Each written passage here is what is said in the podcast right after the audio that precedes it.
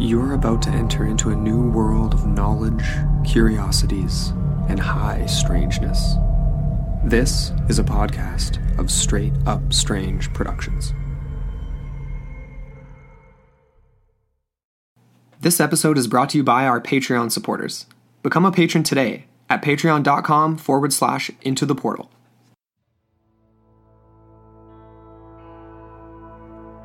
Australia in the 1870s. This formative period in Australia's history was known to be somewhat of a rough existence, at least for some in society at the time. This era became most famous for the wild tales emerging from the outback of ruthless outlaws, cattle rustlers, gangsters, all of them using the cover of the dense brush to hide from the authorities. And some of these men, based on sheer reputation of their merciless nature, would become much more infamous than others. One such man took the crown as Australia's most feared outlaw Edward Ned Kelly. Beloved Robin Hood to some, and a ruthless murderer and gangster to others. The story of Ned is truly one of a kind. Robbing banks, taking hostages, raining bullets upon police, and of course, wearing his iconic metal suit of armor. Join us on Into the Portal as we take a look at the life of Australia's most notorious outlaw, Ned Kelly and the Kelly Gang.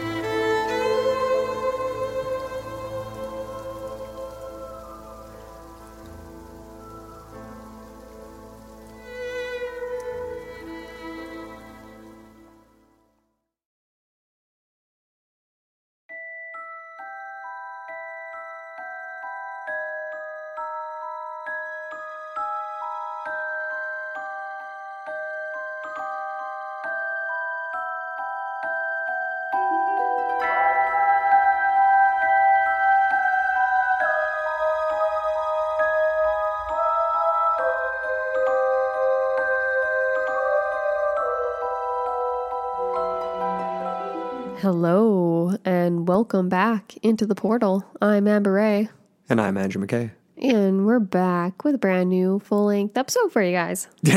Yeah. you like I felt like you like had to say it that way because we're so used to saying like Patreon because that's what we've been recording lately. It feels like it's been a little while since we were on the mic. I guess it's just been a couple of weeks, but we've been releasing the summer series. So Atlantis of Japan was our last full length episode. Yep. So pretty stoked to be back. Yeah. It's uh it's been a nice little break, but at the same time, it's good to be back. We definitely needed it. Uh, wine industry is a pretty wild one. It can be exhausting. It's a little busy for sure. and yeah. But we are I- really pumped for like Halloween's coming up, October. We've got a million things on the horizon here for like basically just all of fall. Really, really, really cool stuff. happening. Lots and lots of stuff to look forward to. We're getting back into like our horror film binging and we have so many fun things lined up for for the next month and for the end of this month too to lead up into it. And not only that, but of course with our Straight Up Strange podcast network with all of our amazing strange folk, um, where we have some really fun little collaborations that are going to start coming down the pipe Yeah. next month. So yeah, Exactly. Lots so to look people are forward to. teaming up in the network. We're also launching the network blog very, very soon, which is dope because there's already completed pieces and they're all super un- unique. Like we, we have some really unique shows in this network. Mm-hmm. Yeah, And it's it's super only fun. growing, so it's going to be dope. Um, Be Strange. We have a clothing line that's coming soon as well. Yep. There's some really cool stuff that's going to be perfect for fall. We didn't really make it in time for uh, for summer, so we have pieces that are going to be ready to go for next year. Mm. But that is coming soon too, so check that out. And yeah, just like hop over to straightupstrange.com. Uh, last thing though for housekeeping, uh, Spellcast. One of the, uh, the members of Straight Up Strange, they have a really cool event coming up in the New York area. I cannot remember exactly where, but we have all the information you need. they are putting on a spell con. Like it's going to be awesome, like a Comic Con or like a whatever con. They're putting on a spell con where there's going to be a whole bunch of different vendors and different people pre- presenting custom like workshops and stuff like that, all related to like witchcraft and the occult and really cool stuff. It's going to be really cool. So make sure you guys check that out. Definitely, especially if you're in the New York area. So straightupstrange.com has all that information and you can get to their website and check out their show and all that stuff from there as well. Yeah, it's like right on the main page. If you scroll past our little logo, you'll see the big banner. You can just click on it and it'll take you right there. Indeed. Yeah. All right. Well, you want to like jump into this? It's a pretty weird, awesome, unique story we got for you guys. First of its kind on Into the Portal, really. Kind of. It's more of a um, biography, a historical biography Mm-hmm. um, of a pretty badass character here. We're talking about Ned Kelly today. Ned Kelly He's a pretty gang. infamous gangster, gunslinger, and cop killer in all of Australia and beyond, I would say, especially in. Um, in recent memory too, right? There's been a few references in Orlando Bloom film too. yeah, there, there's been a lot. There's been operas uh, on, Yeah. on the Kelly Gang, uh, different plays and productions and things like that. You know, folk songs and folk tales, and he's definitely very famous in Australia. Less so outside of Australia in just folklore and history in general. But it's funny because we had seen his face a million times over well before we even started doing this show on the uh, on the uh, label for 19 Crimes, the wine from Australia, because they feature all Mm-hmm. Kinds of gnarly dudes and Ned Kelly's on one of them. He is. That was really fun. And we actually were going to buy a bottle of that and drink it while we were recording, and we totally forgot. We Whoopsies. forgot. We've got we've got uh, something else here anyway. Something in the cup. Yeah. But yeah, I love this story. And it was all thanks to Andrew for the inspiration for this episode and most of the research, if we're being honest. Here. well, and big shout out to Wes, our buddy. Oh, yeah. uh, uh, Wes out in Australia because he kind of like. I mean, I brought the story to his attention in a way. He kind of brought it to my attention in a different angle, and then we just definitely shout out to him because he was interested in Ned Kelly. Very cool. Yeah, we love Wes. Yeah. I, hope he's doing good. Yeah. Yeah. but essentially, yeah, this guy was known as a bush ranger. That's kind of cool. Uh, essentially, these bush rangers were um, mostly escaped convicts, and this was in the early years of the British settlement of Australia. And um, they used the bush as a place to hide and plan what they wanted to steal, kill, as well as provide refuge from authorities. I feel like I'm pretty sure it's uh, Bush Ranger. I'm, I think. Oh, I'm just, I'm just that with that hardcore like twang of some kind of like that's just like yeah. But I mean, That was weird the- accent. But your version is definitely a cooler name. bush ranger. I mean, they're definitely ranging the bush. Maybe, well, I'm thinking of um, from Lord of the Rings, right? Oh. Oh what was indeed. it? It was the Ranger? No, it was something Ranger. Are we thinking? Uh, I'm thinking of Viggo Mortensen's character. Hmm.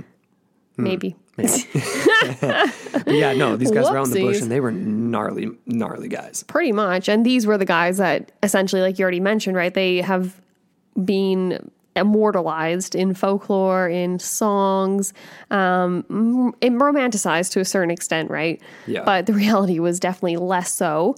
Um, very risky, horrible, horrible life of poverty, essentially scavenging. Um, your entire existence is evading the authorities and evading basically all of the population because if you're one of these people, you are an outlaw and you can be shot on sight Yeah. by anyone, any member of the public, Right. as long as they recognize you and get it right. yeah. You'd, uh, and it's kind of crazy. Like they were often motivated by, um, you know, just like a desperation to a Yeah. certain extent, and they knew what was coming for them if they were ever caught. So a lot of times these these people ended in a fiery death, essentially of violence and whatever else. definitely. And yeah, wasn't pretty. And Ned Kelly is no exception, I would say. Yeah, definitely not. I mean, he was certainly better at evading them uh, and and and all that. But I mean, yeah, I mean, bushrangers were there was all sorts of different shapes and sizes of them. Uh, it, to put it like nicely, I guess, like there was ones known as gentlemen bushrangers that didn't really, you know, the classic kind of like nobody gets hurt but everyone gets robbed situation. Then there's the ones at the mm-hmm. other end of the spectrum that just killed on sight, took what they wanted, but they were almost always, yeah, like you said, like essentially just you know you know convicts former convicts or descendants of convicts. Almost all of them are irish. And it's a shitty life it's it's it's tough other than the fact that there's no true winter it still gets pretty cold in australia in the winter time there so yeah living in the bush would be pretty rough so ned kelly didn't really start like that is where his story kind of like went to But first off, like we'll we'll start at the beginning here. So he was born uh, June. I don't have the exact date, but June 1855. Um, in the state of Victoria at Beveridge, which is the hilarious, the hilarious name. It's this tiny little town. It's like 2,500 people. Do they nowadays? make cola I feel like they must manufacture beverages of some I hope it's not even spelled the same, but No, but I mean, one would hope that just it's there for the picking. just Such by good pun. association alone, right? totally. But yeah, he was the eldest son of a guy by the name of uh, John Kelly. He was known as like John Red Kelly, and then his wife, his name was Ellen, um, Ellen Nee Quinn. So both Irish. His father was born um, in the classic, classic location that everyone would know, and I honestly don't even remember where it's from, but Tipperary. Mm, yeah, It's in songs and all kinds of different things. it's a long, long way to Tipperary, It's from where we are. Yeah, definitely. and I guess for them too at that point. Yeah. if they're in Australia, Yeah, Right. That's a long way to go. So of course this is in Ireland, and yeah, I mean his his dad was born around 1820. Around 1841, he was sentenced to seven years uh, for stealing two pigs, or at least allegedly stealing two pigs. So he was pretty young, right? Like he's only 21 years old, and of course he was sent to Australia, like mo- almost all convicts were at the time. And yeah, shipped over in a boat, arrived roughly 1842, and he's serving. uh, You know, after serving his sentence, he's in there for seven years. He ended up marrying Ellen and having five children, including, you know, the now infamous Ned, Ned Kelly. Edward mm-hmm. Kelly is his real name. Yeah, that's a long way to go. Could you imagine you just have a petty crime like that and they just ship you right out of the country? That's it. You're done. Pretty Just a couple of hogs, man. well, they put a bit. They probably were prize hogs if that was the case. I mean, yeah, they must have been. It does seem almost more cumbersome in a way, though, to like do all that to a person just for that. Like for you to have to like have the ships, and I guess it employed people. You know well, it I mean? employed people and it got rid of certain segments of the population that were probably less desirable. Yeah, no, whatever, that you was know? the goal for sure. Yep. Political. Um, population purification. Am I right? Yeah, I guess that's what they're going for. The Protestants. It was a lot more convenient back in the day when there was a lot more land mass that you could just Yeah, ship them to Australia. No Yeah. big deal. This really beautiful place, although everything will kill you there. So it's kind of a double edged sword. Another anyway. of the many um, edges of living in the, the bush. Yeah, no, no Australian kidding, right? outback there, You would have to get used to a lot of different creatures. And maybe you'd come across a few alien big cats if you're living out there in the Mm. Blue Mountains or other areas of the outback. That would have been a fun thing if we found a reference. That would be a that. hilarious crossover. Could you imagine how sweet that would be? oh my god, that's awesome. That's almost crazy. like the like the Marco Polo Orang Pendek crossover. Yeah. Although there wasn't much there. We we tried, but It was a mention. Yeah. Anyway, getting back to Ned here, he kind of, you know, he started off his life relatively normal. He attended school, you know, up until his father died on the 27th of December, 1866. So his mother's now a widow, you know, and they're basically left in a pretty desolate situation. They ended up moving into what was described in multiple sources as a hut at 11 Mile Creek. That is never, if you have the word creek in the place you're staying, it can either go one of two ways. It's either going to be a pretty nice place or you're living in a van by the river, basically. Basically. At least you got a river. Water source is important. Well, yeah, I suppose it would be cleaner back in these days as well. So that's positive anyway. But this base, this place was between somewhere between uh, Greta and uh, Glenrowan in northern Victoria. So anyway, this is where one of the Quinns. So this is a guy on uh, Ned's mother's side, one of the family members. Uh, so this is uh, Ned's uncle.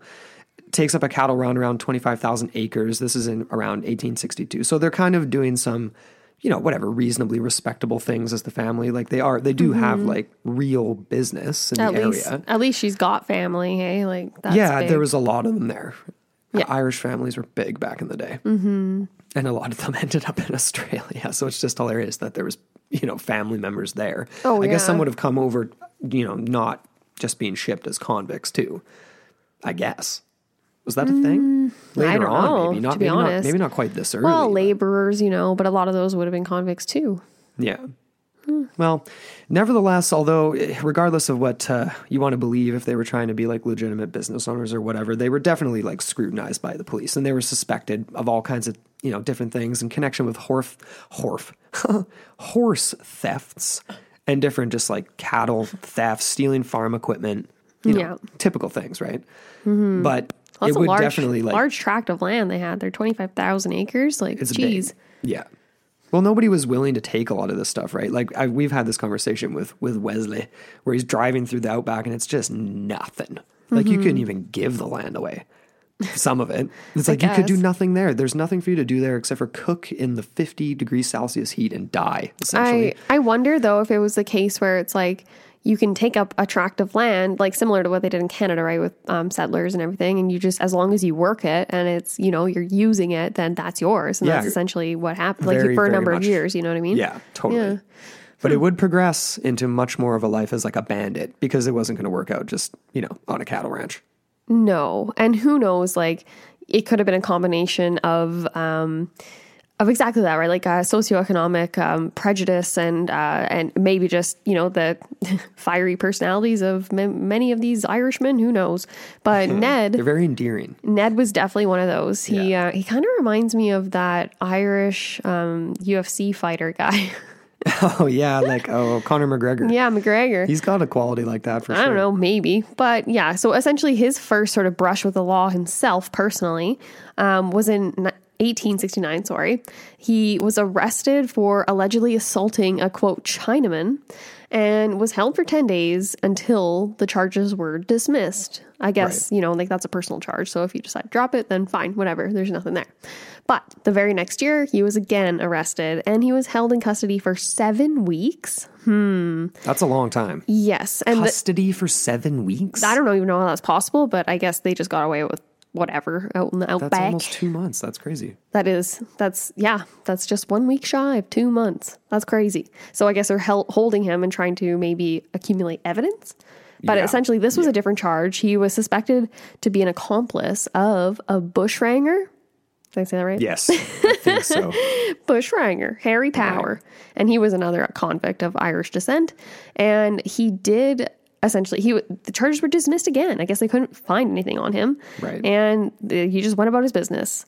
But another, well, I guess this is literally the same year. He was again convicted. Well, not again, sorry. He was again arrested and then actually convicted Right.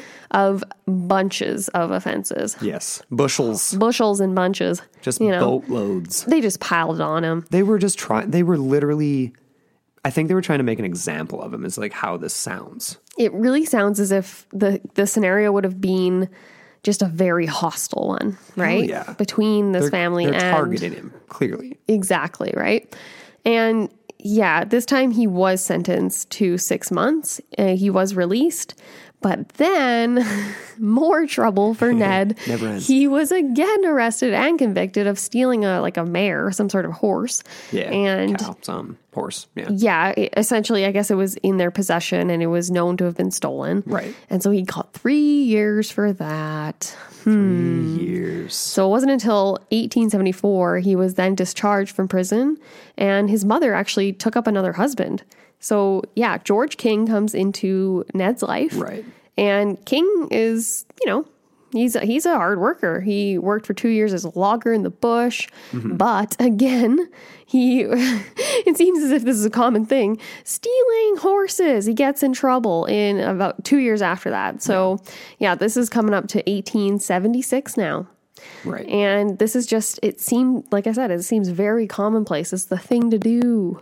It's the most well. It's the most. It's it's an easy commodity to steal, and it's the highest value item that exists where these people live. I'm more so curious about the political, like uh, the socio political nature of all this, right? If it's people going back and forth, like, you know, if there's actually like feuds amongst these like folk. Oh, like, there definitely was. So, I mean, yeah, I didn't include that in some of these sections here, but I definitely read through parts where it was, um, you know, neighbors that were thought to have been close with the Kellys that then would, you know, turn them in and like, you know, plant evidence and like basically like try to try to like run them out of the community so that they wouldn't get harassed because they were causing problems for people just by being around after a while because they Okay. they became such a focus for police I see. that it was a pain in the ass even for these other people even if they were a little shady and they were cool with the kellys earlier on and they did favors for each other and it was very much like you know they're, they're living on like farms and stuff right like they would help each other yeah. out You need to have a community around you. and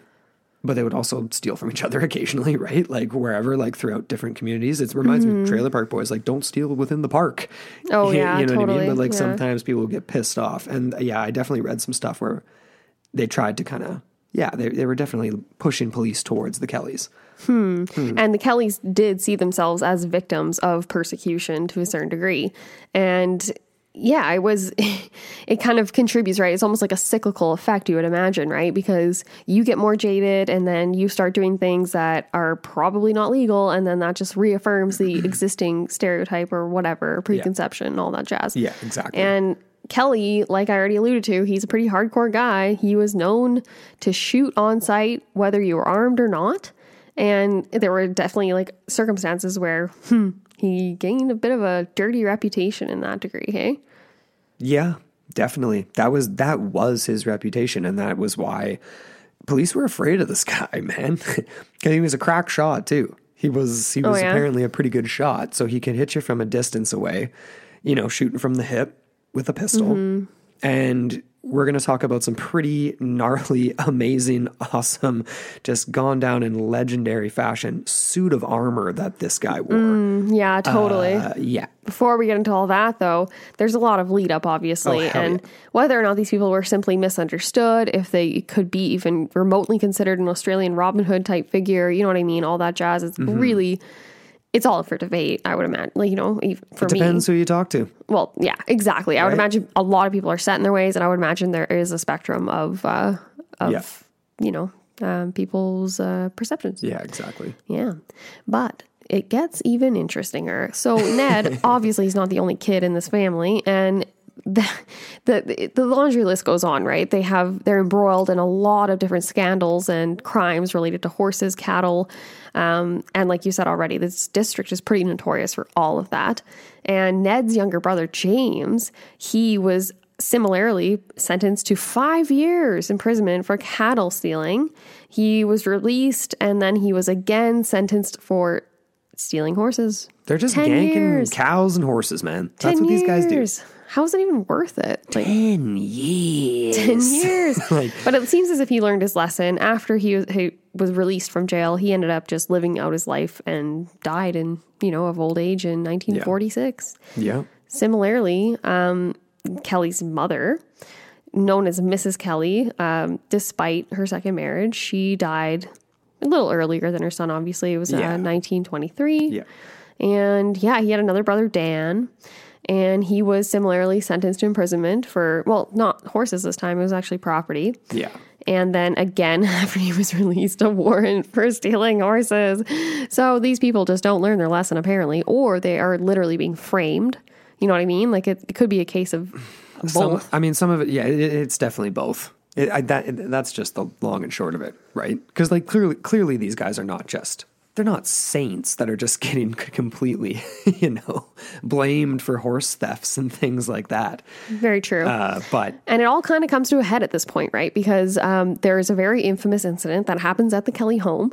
And this was essentially leading up, like, the, there was a warrant out for Dan's arrest. And so an officer named Fitzpatrick um, decided that he was going to go and try to arrest him. This Fitzpatrick guy, go again, like, kind of a. I had his first name too, and I, it's not here, but I'll Yeah. we'll pull it up. But yeah, It could go either way, though, right, with this guy, because he was known to be unreliable and the scenario isn't quite clear. All the facts have been skewed over the years, right? But Yes. essentially, he claimed that Ned Kelly shot him and tried to kill him, even though we just hit his hand. Do you think Ned Kelly would just hit his hand? Well, that's just it. He was he was a crack shot. He- Yeah. if he wanted you dead, you were not gonna. If especially at hmm. like point blank, you're at the door. So and just to be clear, Dan was the youngest brother. So he's showing up to arrest the youngest brother, and that was like that right there to me is like the like a obviously it's a narrative that's teeing up like a provoked reaction from from the older brother Ned Kelly, right? Yeah. For them for him to then say that he tried to kill me, blah blah blah blah blah, even though there was witnesses placing him elsewhere at the time, and all this stuff. Mhm. Yeah, that's the interesting part, right? Because who actually did shoot him then? Did he shoot himself in the hand? Did someone else in the family shoot him in the hand? Like, I don't know. He could have shot himself. Just a. You never know. We don't know the personality of this Fitzpatrick character. Yeah, but, But- this is kind of where everything kind of kicks off, right?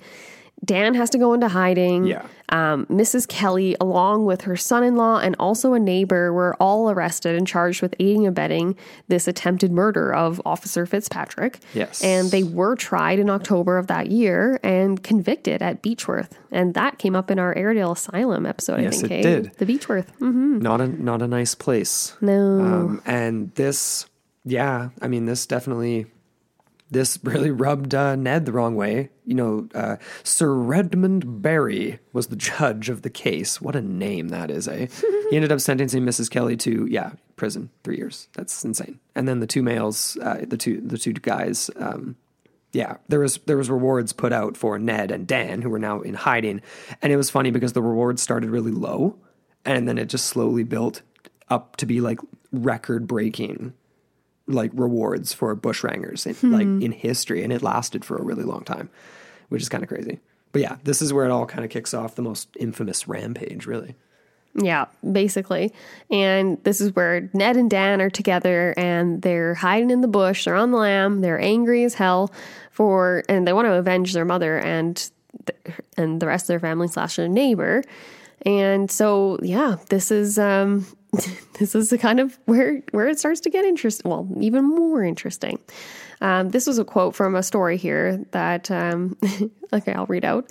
So, when four troopers came searching around Stringy, Car- Stringy Bark Creek a few weeks later, um, the Kelly brothers, along with Steve Hart, age 20, and Joe Burns, age 19, shot three of them dead.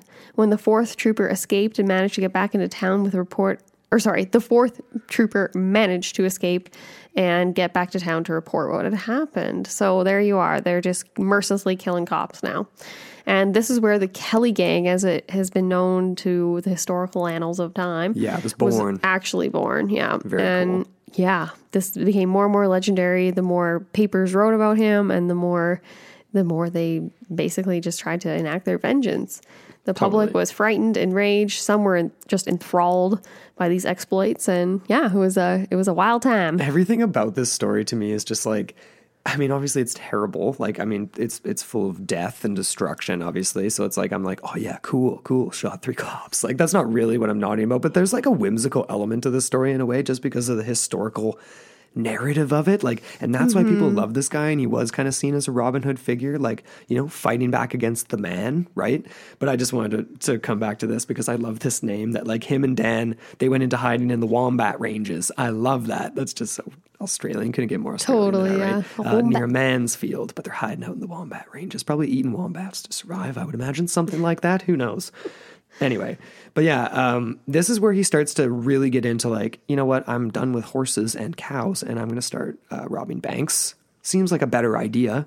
I suppose Mm-hmm. they were just more in the outback before. There weren't really any banks to rob necessarily. They just they weren't gangsters yet. They though. weren't- yeah, they exactly. Were just, they were cattle gangsters. Yeah, they weren't on the Different breed. run as much. That's right. Although some of these banks were in pretty small places, but like in 1878, they held up uh, one of the national banks at uh, Aurora. Am I saying that right? Aurora Hmm. in Victoria, for around two thousand pounds. Decent chunk of change. I, I believe wonder that what was the like a- equivalent is. yeah, I yeah, I had that. I believe it was like a couple hundred grand or something. I think I have it down here a little further. But yeah, it was no small amount of money. It was he, they cleaned out the entire bank for a town of what like you know over three thousand people or something like that. But before the bank holdup, the gang seized what was called uh, Faithful's Creek Station as a place to kind of like leave their horses and like get all set up. They changed their clothes there. They cut the telegraph lines by the railway line nearby so that no communication could come into the town. Like Ned was not stupid. He wasn't just a, a country bumpkin that was out on a killing spree. That's the cool thing about Ned Kelly. But everyone at the station who happened to come by ended up being held hostage. So he took a ton of hostages in the storeroom. And like peacefully took them. yeah, well, I mean, nobody was reported to be killed. They probably got gun butted and slapped and whatever else. Who knows? That's my best guess. Yeah, roughed up a little bit. Roughed up a little bit. Um, and then shortly after this, he ends up leaving and moving on to Geraldine. This is in New South Wales. So this is just a few months later. He ends up stealing uh, 2,000 pounds in this small town, too. Do you say Gerald Lee? J- did I say Geraldine? Ge- I think Geril- Geraldine. Geraldry. Geraldry. No, Gerald. Did we just watch that episode of Bob's Burgers with Geraldine? Yeah, I That's think just so. stuck in my head. Drillery. Drillery. What if that's New South fun, Wales. That's a fun word to say. Okay, thank you for correcting me there.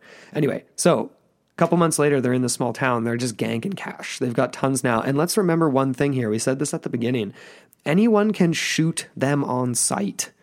Okay, and gun like guns are everywhere. Okay, like th- this is before Australia took them all away. I'm pretty sure, right?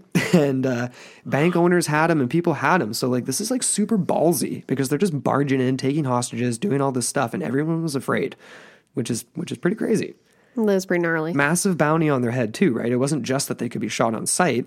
They had a pretty good chunk of change. I believe it was the equivalent of like 50 grand or something and it kept climbing. It could just kept climbing because nobody could catch these guys. Really? So they ended up relieving the bank here of the same amount, 2,000 pounds. They chopped down the telegraph poles again and they locked the police of the city in their own cells, which is awesome.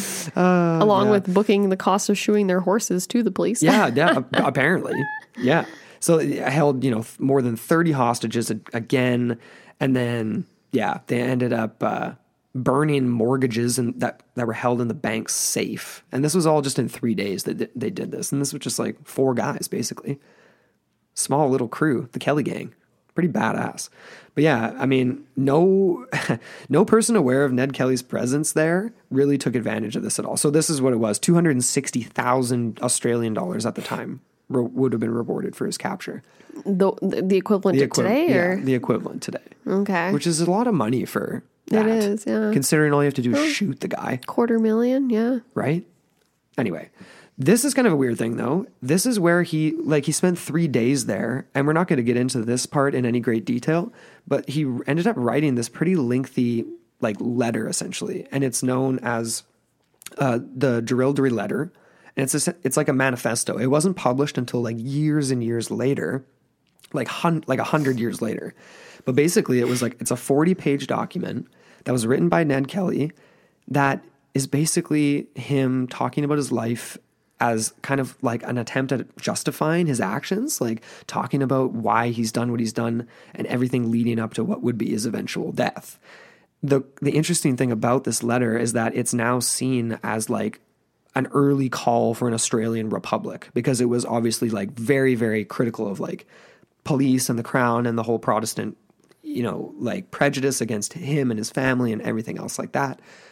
And so that is another part of the the lore of him being seen as like this Robin Hood figure. That's pretty cool. And that definitely like speaks to his intelligence too, right? Like, you know, and and his ability to rally people if he is so notorious. He definitely and got away with it for so long too. He definitely had a following, eh?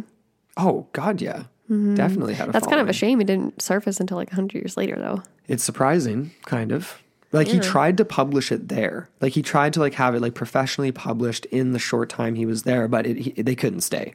Like three days was a long time to lock police in their own cells and hold hostages and stuff. Like, yeah, Yeah. Australia's spread out at this time, no one and what noticing, have you. But that's yeah, you kind of got to like make haste at this point, right?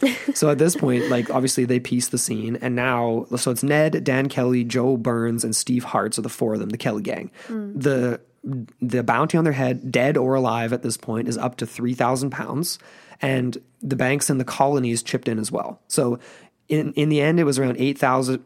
Like around eight thousand pounds, roughly, so about eight hundred and fifty grand Wow. Almost a million bucks. Almost. Like getting up towards that. That's pretty wild. Dead or alive. God damn. Crazy. Yeah, so anyway, highest reward ever offered for the capture of a bushranger in Australia. And that comes from uh, Australian folk stories. So Australian, yeah, folkstories.com. You guys should check it out. Okay. We are, it's about time we talk about the suits, the suit of metal You already alluded to this. Yeah, this Yeah. is pretty interesting. because it's pretty badass.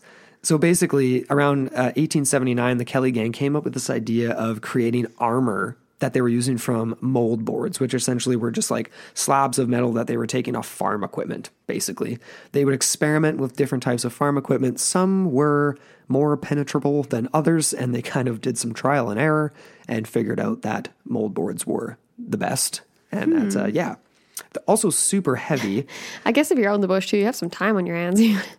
You, You definitely prepare. do. And this is yeah, we get we'll get into this in a sec, but they actually ended up testing the um the suits later on, way, way, way later on, to see where they were actually manufactured in the bush, because you could tell, or you could definitely tell between like professional versus a bush uh, blacksmith, because they could only get it to a certain temperature, and it would just like show different like streaks in the metal and stuff. It was just really cool. But anyway, um, they were just literally, yeah, they were beating these things into shape like pretty crudely out in the bush, right? With just like hammers and stuff.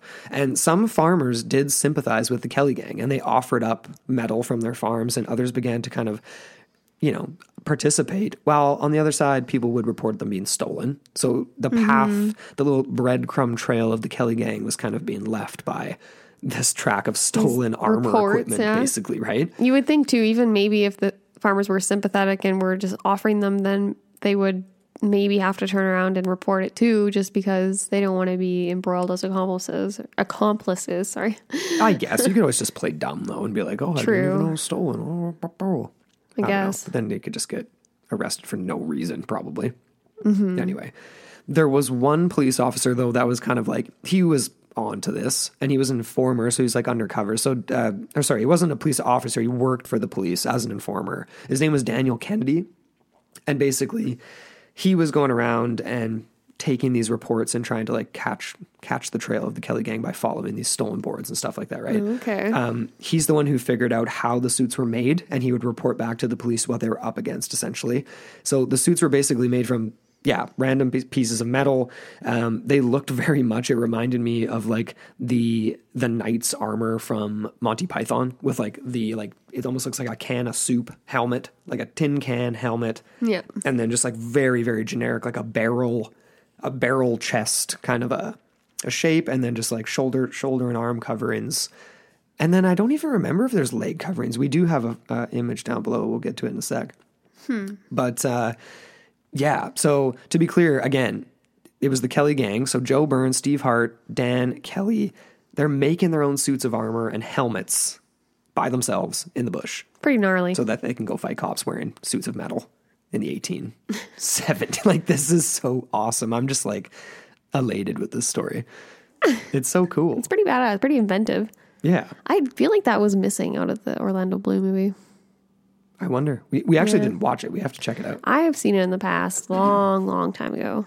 A And long time I just remember a lot of them sitting in these like really like stick like woods and stuff and just kind of chilling and figuring stuff out and then getting into shootouts and la la la and and yeah, that was basically it. And I think obviously I think they all die in the end. Well, that's very fitting of the story. Yeah. Yeah. Yeah. Hmm. Hmm. so, back, getting back to the suits here, they were heavy, man. These things were like a quarter of an inch thick of just straight iron. And they've got like they're, That's they're wielding two pistols and shooting cops and like getting away because this worked. They rocked these for a while. It wasn't. It wasn't just for their final shootout. Yeah, and according to these uh this diagram it says 91 pounds. That's how much it weighed. So that's like an extra like human on you. That's heavy. Damn. And we will post this picture when we put the episode up and it'll be on the website too. And it's just hilarious. And you guys can see them. They used to be in private collections, but they are on display in different museums and stuff now. hmm They kind of got slowly pieced back together. And it was pretty hilarious. There was, um, you know, they were all mismatched after the after the massacre.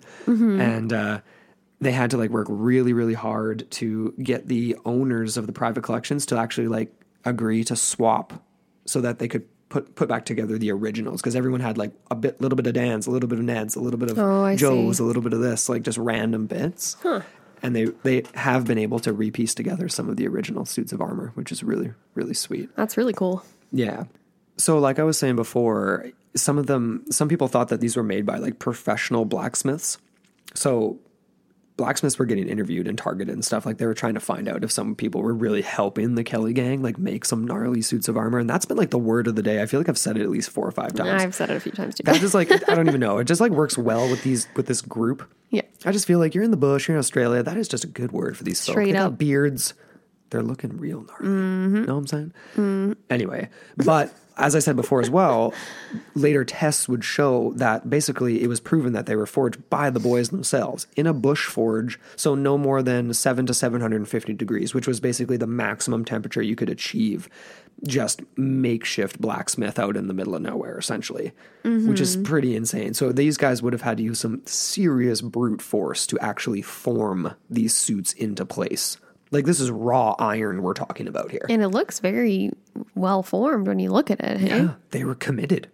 Very and much the so. inspiration for the suits is an interesting point of contention because nobody really knows where the Kelly gang got the idea other than just to be like not hit by bullets, I guess. Anyone could come up with that, I suppose. But Mm-hmm. Well, they're obviously taking inspiration from uh, times since past, right? The medieval era. well, I mean, clearly because that's exactly what it looked like. But I mean, there were other like l- more local ins- influences, I suppose you would say. So some people thought um, that they were kind of taking influences by um, performers, like witnessing performers, um, basically showing uh, Chinese uh, history, right? Like where they had those similar kind of uh, suits of armor, where it's like the big, like the big bulky chests.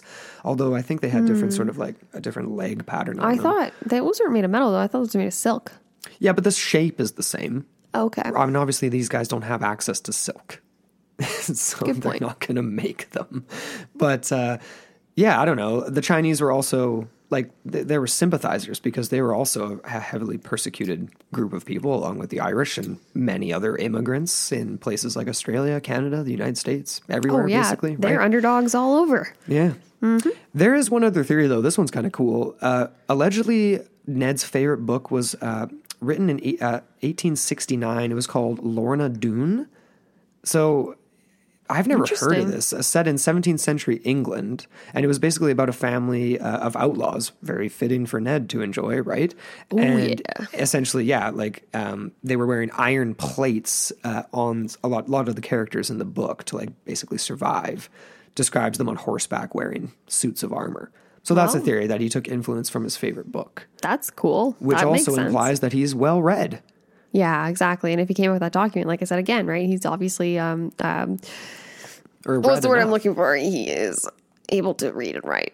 Well, he's literate. Literate. That's the word. That's the word. English is hard. English is tough. Words we are hard. very tired right now. Well, We're enjoying this story it's though.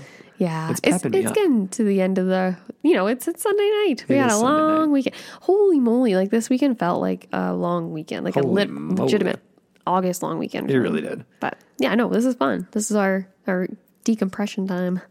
Yeah, basically. Yeah. So thank you guys for letting us record this for you. Yeah, You're the we best. we really appreciate it.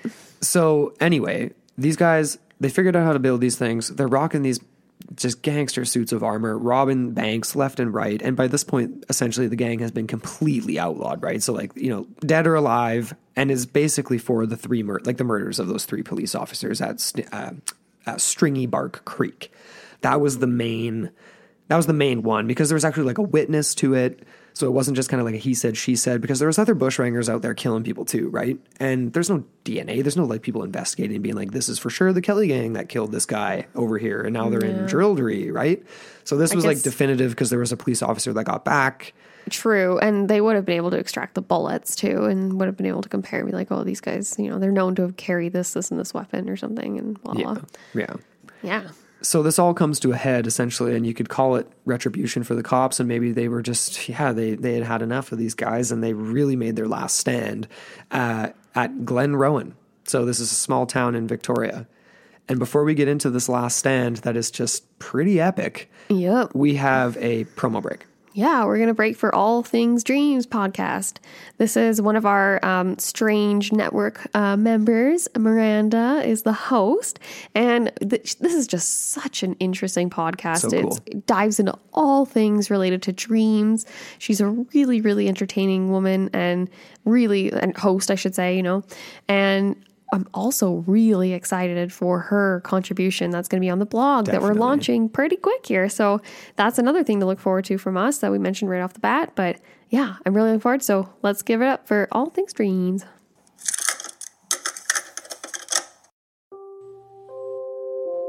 Hi, folks. My name is Miranda McLaughlin, and I'm the host of All Things Dreams. a podcast dedicated to dream experiences and dream interpretation. Are you curious about dreams but don't have time for all that pesky research? Well, then you're in luck because you can leave the research to me and just tune into All Things Dreams, where we discuss loads of different dream experiences, dream themes, and dream topics like sleep paralysis, lucid dreaming, inception dreams, and so much more. Just check us out wherever you get your podcasts.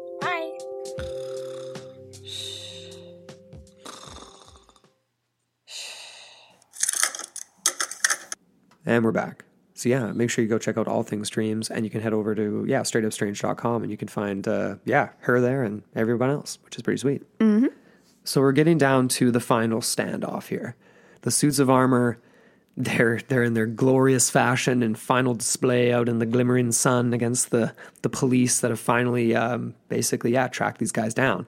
So at this point in time, like we said, they're in uh, Glenrowan, small town in Victoria. So the four of them they joined up. Essentially, Byrne and Dan were separate from the two when, when they moved into Glenrowan. So uh, Ned and Hart were already there, as far as we can, as far as I can gather from some of the sources we've looked at. So basically, they took over the hotel, very much like they had done at all these other places they went through, whether it was a hotel or whatever. They found a place to board it, board up. It was uh, owned and operated by this woman by the name of Mrs. Ann Jones, and. uh yeah, in very Kelly Gang fashion, detained about 60 people. Um, yeah. Managing that between four individuals, eh? Hmm. I know, right? Um, they basically knew everything that was going on in the town. They were really prepared. So they knew that there was a train arriving at a certain time from Melbourne. Their their intention was to kind of like sabotage the railway tracks. Um, so tear up some of the rails and basically force some of the workers to do this for them. So they had schemes to try to like basically hold up this town and get out alive.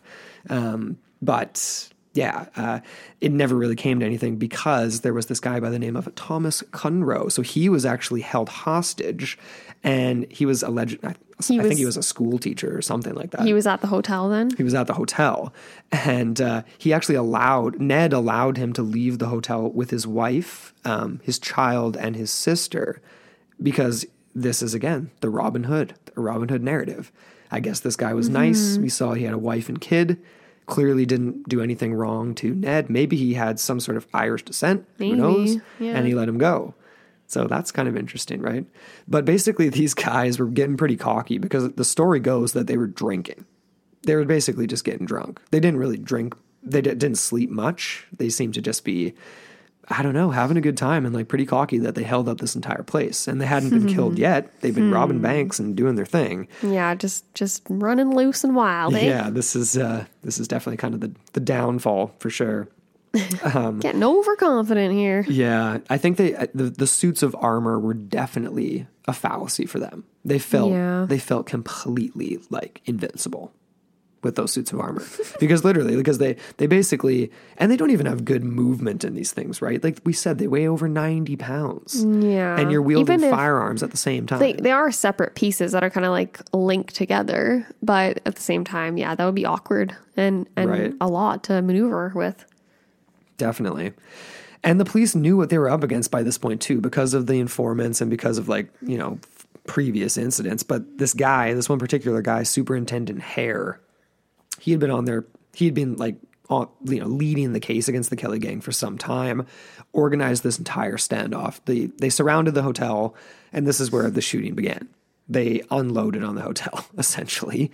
Um, with witness or with uh, hostages inside? yeah, I guess. I guess they knew. I guess they knew we're in a relatively secure location, and that uh, Kelly and Hart. They basically Kelly, Kelly Hart, and the gang. They exit the hotel. They're not just inside. They basically come out with their suits of armor. Hare gets shot in the arm, the superintendent, and then Ned Oh, is okay. allegedly wounded in the foot because, of course, his his feet weren't protected. Hi- His suit of armor was notorious for just having the shoulders and chest plate, and then like this massive tin can helmet Mm-hmm. with this really tiny slit for the eyes, just like totally Monty Python esque. That's all I can think of right I now. know, right? So yeah, he, he gets shot in the foot. He also gets shot in the hand and as well as the arm because of course it's not covering his entire arm. Um, the rest of them take refuge inside the hotel, and Ned runs off into the bush. So this is how the story goes. okay. Basically, the the police don't let up at all. So Byrne is shot We don't know if he's dead yet. It was in the thigh, but he was possibly shot in the torso as well. He he ended up bleeding to death much like a little later on. This is like 5 a.m. now. Ned was hiding in the bush and he returns, still wearing his armor. So he goes out and he, wait, he waits it out for a few hours while the police are still staking out the hotel. He comes out. Obviously, he's been bleeding. And the, the legend and lore of this was that it was a very misty early morning at 5 a.m. And he basically like emerges from the woods as like this like monstrosity, like looking like a robot with his crazy helmet on and stuff.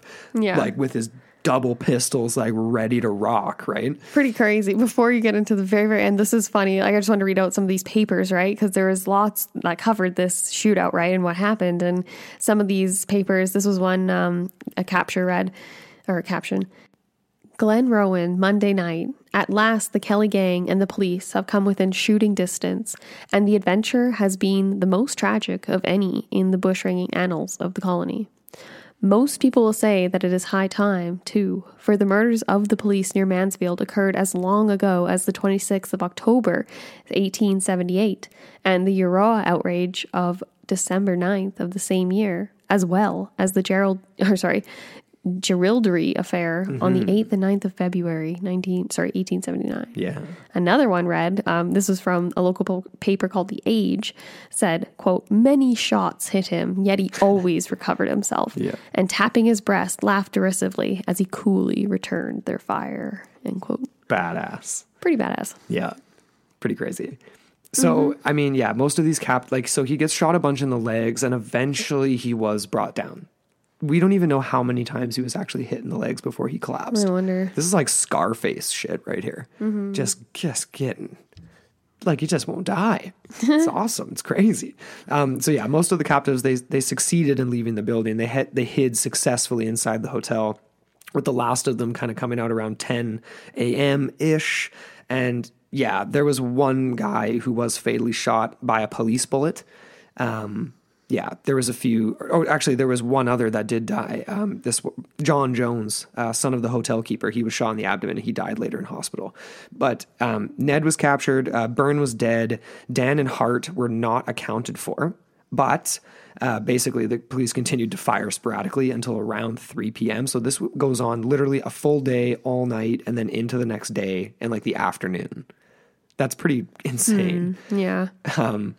Yeah, at this point, the police seem to be either running out of bullets or running out of ideas, and they basically set the building on fire because there's no hostages left in it, and they're just like, "Screw it, let's flush flush these guys out by lighting this on fire." Jeez. Oh man, yeah, yeah. Um, and of course, after the fact, they did find bodies inside. Uh, Burns was brought out by the police. The other two were those of Dan and Hart, so they didn't make it. Dan's the only survivor, or, or rather, Kelly, Ned Kelly, is the only survivor of any of this. He's arrested. And of course, he didn't die, right? Like everyone else goes down. Ned doesn't go down. And he's basically, yeah, tried. Uh, so October 20th to 29th, uh, 1880 uh, in Melbourne, he's tried for the murders of the police officers at Stringy Bark Creek. He's obviously found guilty uh, by Judge Redmond Barry, and he's of course sentenced. Again with the Redmond Same Barry. dude. Same dude. Don't you Hmm. think there's a conflict of interest there Perhaps. in a way? Is that even allowed? I don't even know. I mean, obviously back then. I guess. There's not a lot of judges around, I'd imagine, maybe. Yeah. So he's sentenced to death. He's sentenced to be hung at Melbourne, right? The 11th of November. And he basically met his end just like a boss. So he goes up there, and the, the literal quote is, Ah, well, I suppose it had to come to this. That's it. With a smile on his face. There's another version where he literally just looks at him and they say any last words, and he just says, Such is life. Very, uh, Pretty crazy. very quaint. yeah. Yeah. That's pretty gnarly, man. Yeah. So the suit of armor didn't really didn't really work out in the end, but uh, Well, but that's just it, though. It's like, yeah, the suit of armor means that you are really trying to survive, right? You're not just um just going. Well, to a certain extent, it goes both ways, though, because then you feel like we said before, more invincible, and that kind of gives you a false sense of security, and ergo, you get a little too cocky, and this is what happens. That sucks though about Dan and Hart, how they just like they poisoned themselves, eh? And then they were just burned beyond they, their Yeah, that's a shitty way to go. Bits. It's yeah. a shitty way to go. Yeah. Not the not the same as uh, Kelly's was had a little more dignity for Mm-hmm. sure. yeah. Yeah, yeah, and he just uh yeah, and he ended up being super famous because of it, right? And this is where we're getting into like we're coming down to the end of this episode, but there's this kind of a turn here. Because this is almost like its own episode in and of itself. Because there's this very, very famous movie made about the Kelly Gang. It's called The Story of the Kelly Gang, and it came out in 1906. And it has become one of the most infamous missing films of all time, Hmm. which is pretty bizarre. Same year as the San Francisco earthquake. Yeah. Weird, right? Yeah. So it was literally the world's first ever full length film, which sounds kind of crazy. It was the longest of its time recorded in 1906. So, but like the film re- reels went completely missing. okay. So we don't really know how long it was. Well, I- we do know it was, yeah, it was around just over an hour. It was like an hour and six minutes or something like that Oh, I in see. its full entirety. So it was it was showed in um, in in Melbourne and Victoria, like in theaters, and it was met with different reaction across the country. Let's just say that. Mm-hmm. Um, today, there's only been 25 percent pieced back together of its original original like hour, roughly hour, which is kind of sad. really? Is that like available online? Yes, it is. So we have uh, the YouTube clip in our note, show notes, so you guys will be able to check that out. And yeah, so we'll have it on the website and stuff like that. It's it's interesting for sure. So basically, Mm-hmm. I mean, Kelly, of course, was killed long before the thing was shot. Um, but basically, he's he's you know the the subject of interest by all because of his classic being a classic thug, bushranger, murderer, depending on who you're talking to, right? Um, but the early turn of this, Perfect for Hollywood. well, it, it, it, it is exactly right. So, but like at the early turn of the century, it was um, it was possible to bring film to the masses. Now it wasn't really before. It was only really done so on a short scale, like super short movies, like two, three minutes, six minutes, twelve minutes. That was like the longest that you would come up with, right? Reminds me of like the Murdoch era film. where- Yeah, exactly. Yeah. Totally. So obviously it was going to take a little longer to tell the story of the Kelly gang because this went on for a long time. They raided a bunch of cities, they robbed a bunch of banks, they killed a bunch of people. This couldn't just be done in 12 minutes. So one of the one of Australia's earliest movie uh, exhibitors, this guy, guy's name was Charles Tait. Doesn't that sound like a famous name? Charles Tait. I don't like it just does anyway.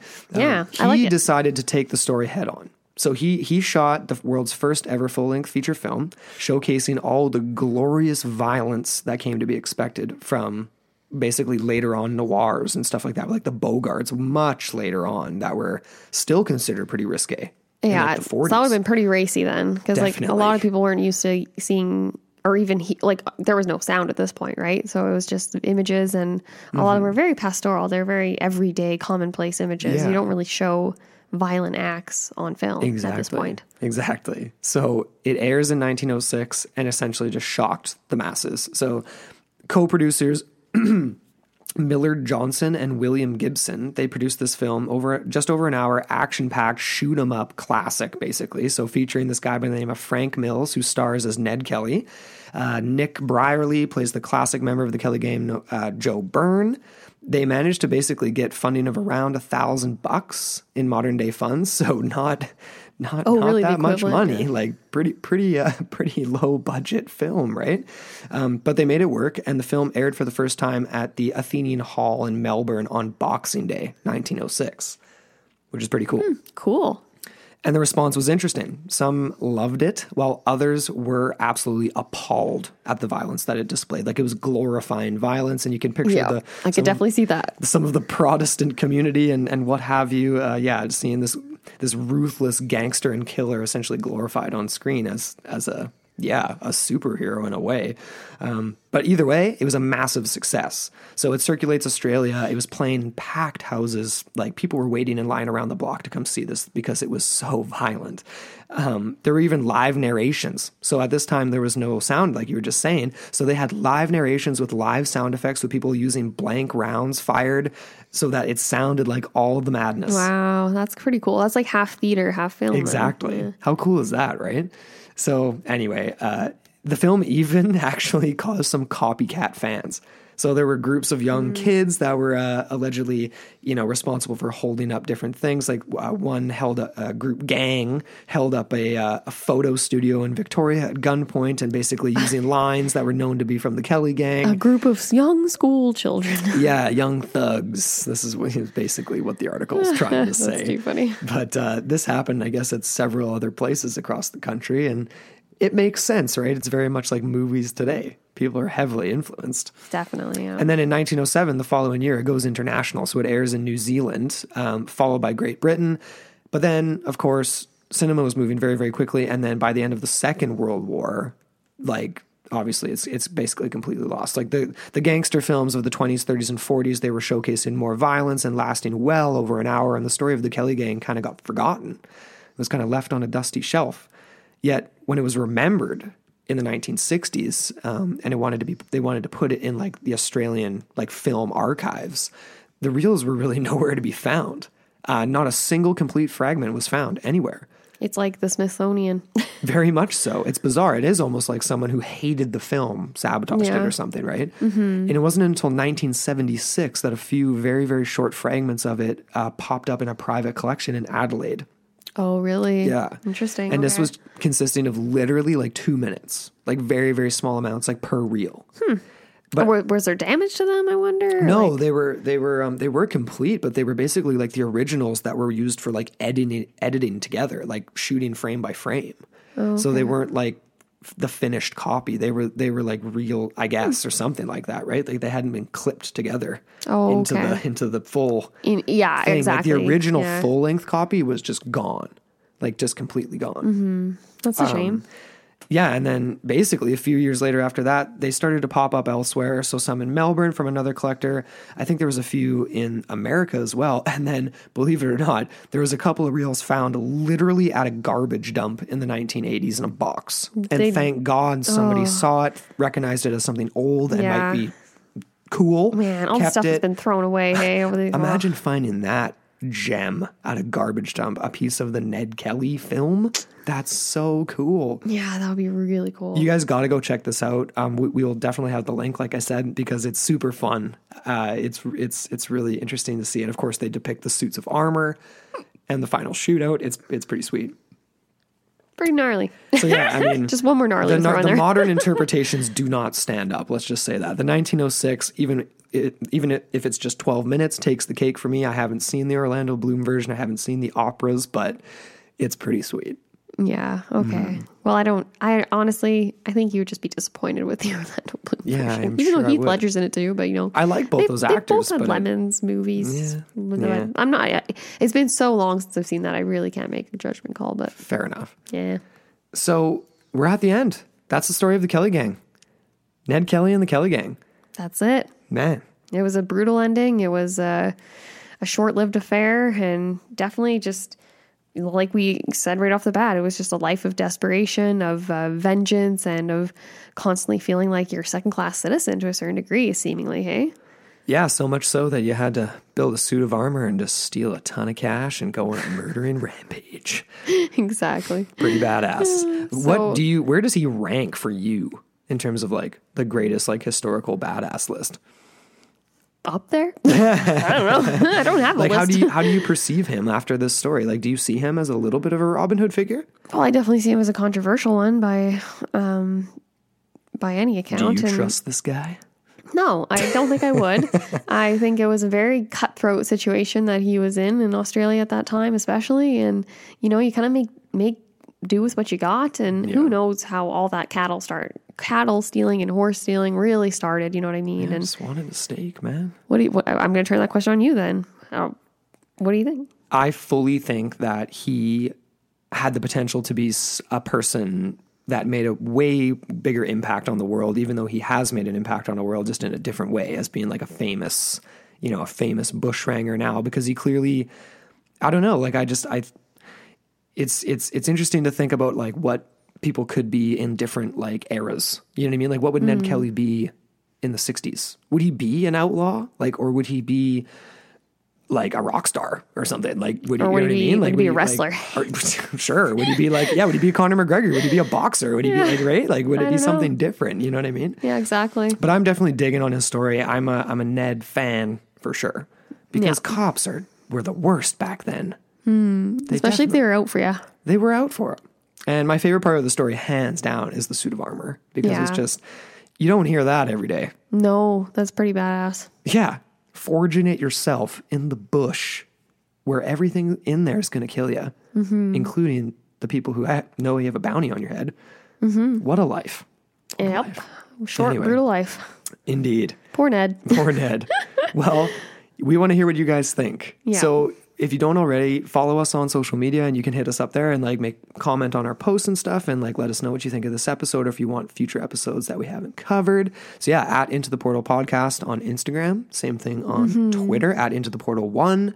Into the Portal Podcast on Instagram, and we have our forum going on there. So come and join the forum. And you can always shoot us emails as well. We love getting your emails at into the portal mailbox at gmail.com. Exactly. And of course, like we said already, go check up our check out, I should say. Check out, check out. check yeah, yeah, them up mhm. and check them out. Uh, our fellow podcast uh, Strange Crew members over at Straight Up Strange. Yeah, go check out that lineup. Yeah, straightupstrange.com. Super simple, but we have really cool things coming down the pipe for that website, so stay tuned for that.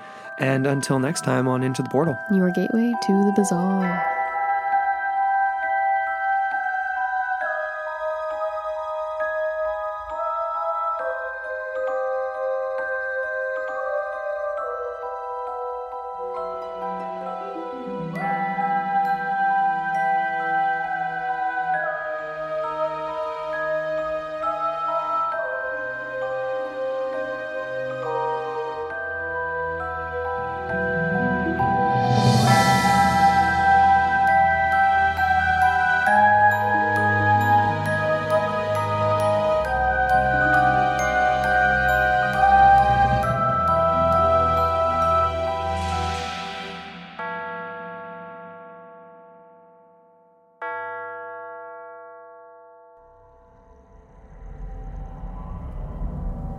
This podcast is a part of Straight Up Strange Productions. Discover more shows like this one at straightupstrange.com.